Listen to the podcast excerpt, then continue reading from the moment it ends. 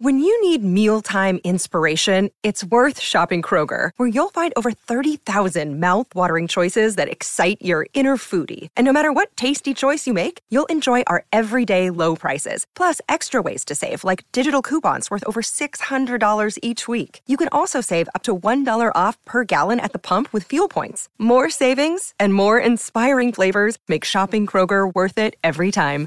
Kroger, fresh for everyone. Fuel restrictions apply.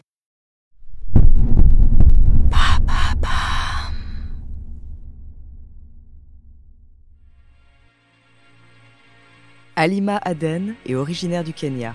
Elle est le symbole d'un monde multiculturel. Elle est la première femme qui pose voilée en couverture des plus grands magazines. Découvrez sa true story.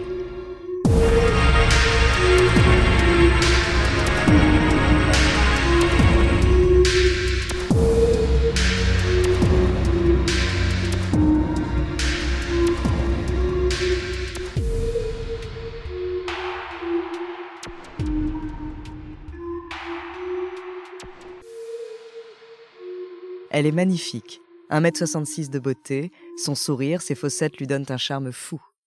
Alima Aden est une femme splendide. Et son histoire l'est tout autant. En 1997, en pleine guerre civile en Somalie, une future mère doit fuir.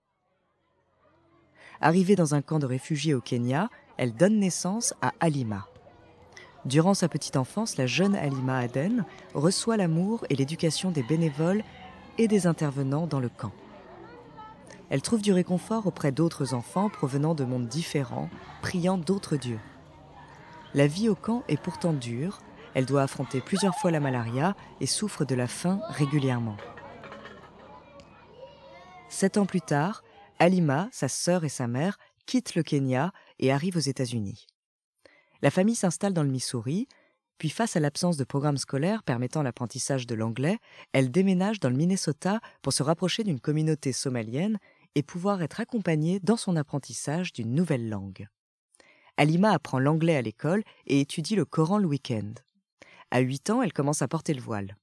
Alima est heureuse, enchantée de pouvoir porter le hijab, de pouvoir ressembler à sa mère qu'elle trouve belle. La pression sociale est pourtant forte, les élèves de sa classe lui demandent de retirer son voile, de montrer ses cheveux. Elle le fait.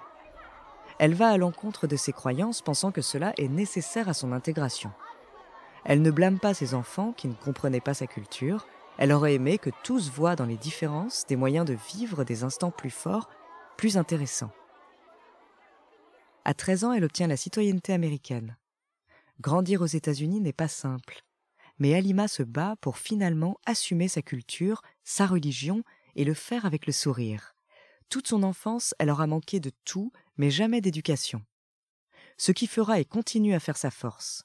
C'est la première reine du bal musulmane dans un lycée américain, la première reine du bal voilé. Souvent, Alima explique qu'elle n'a pas peur d'être la première, de se démarquer, car c'est cela de faire partie d'une minorité, c'est faire office de vaisseau pour créer le changement et représenter la puissance de la diversité. En 2016, Alima décide de tenter sa chance pour l'élection de Miss Minnesota, toujours en suivant l'intuition que sa différence est une force. Elle envoie sa candidature accompagnée d'une photo d'elle coiffée de son hijab. Plus tard, elle reçoit par email la confirmation de sa candidature.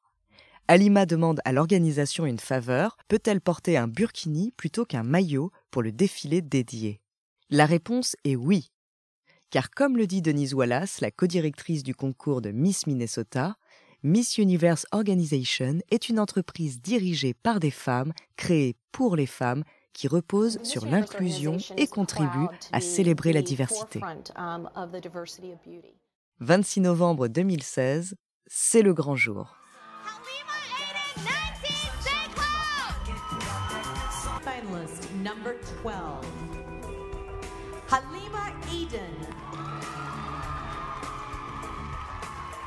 Comme prévu, Halima défile avec son hijab et son burkini.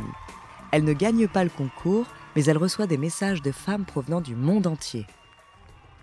Le jour suivant le défilé, elle est aussi contactée par la prestigieuse agence de mannequins IMG Models. Alima accepte de travailler avec eux, mais avec ses conditions, elle portera toujours son hijab et ne dévoilera jamais son corps. Pour IMG Models, c'est un oui.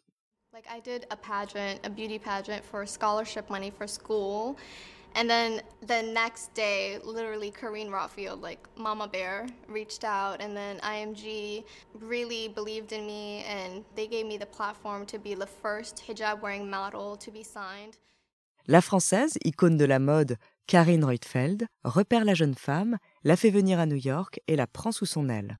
En un an, elle obtient neuf couvertures des magazines de mode les plus prestigieux de la planète, CA Fashion Book, Issue. Elle pose pour Allure, Glamour et défile à Milan. Elle porte toujours son voile, son sourire, ses fossettes. Elle espère changer le regard du monde, le regard des hommes sur les femmes voilées.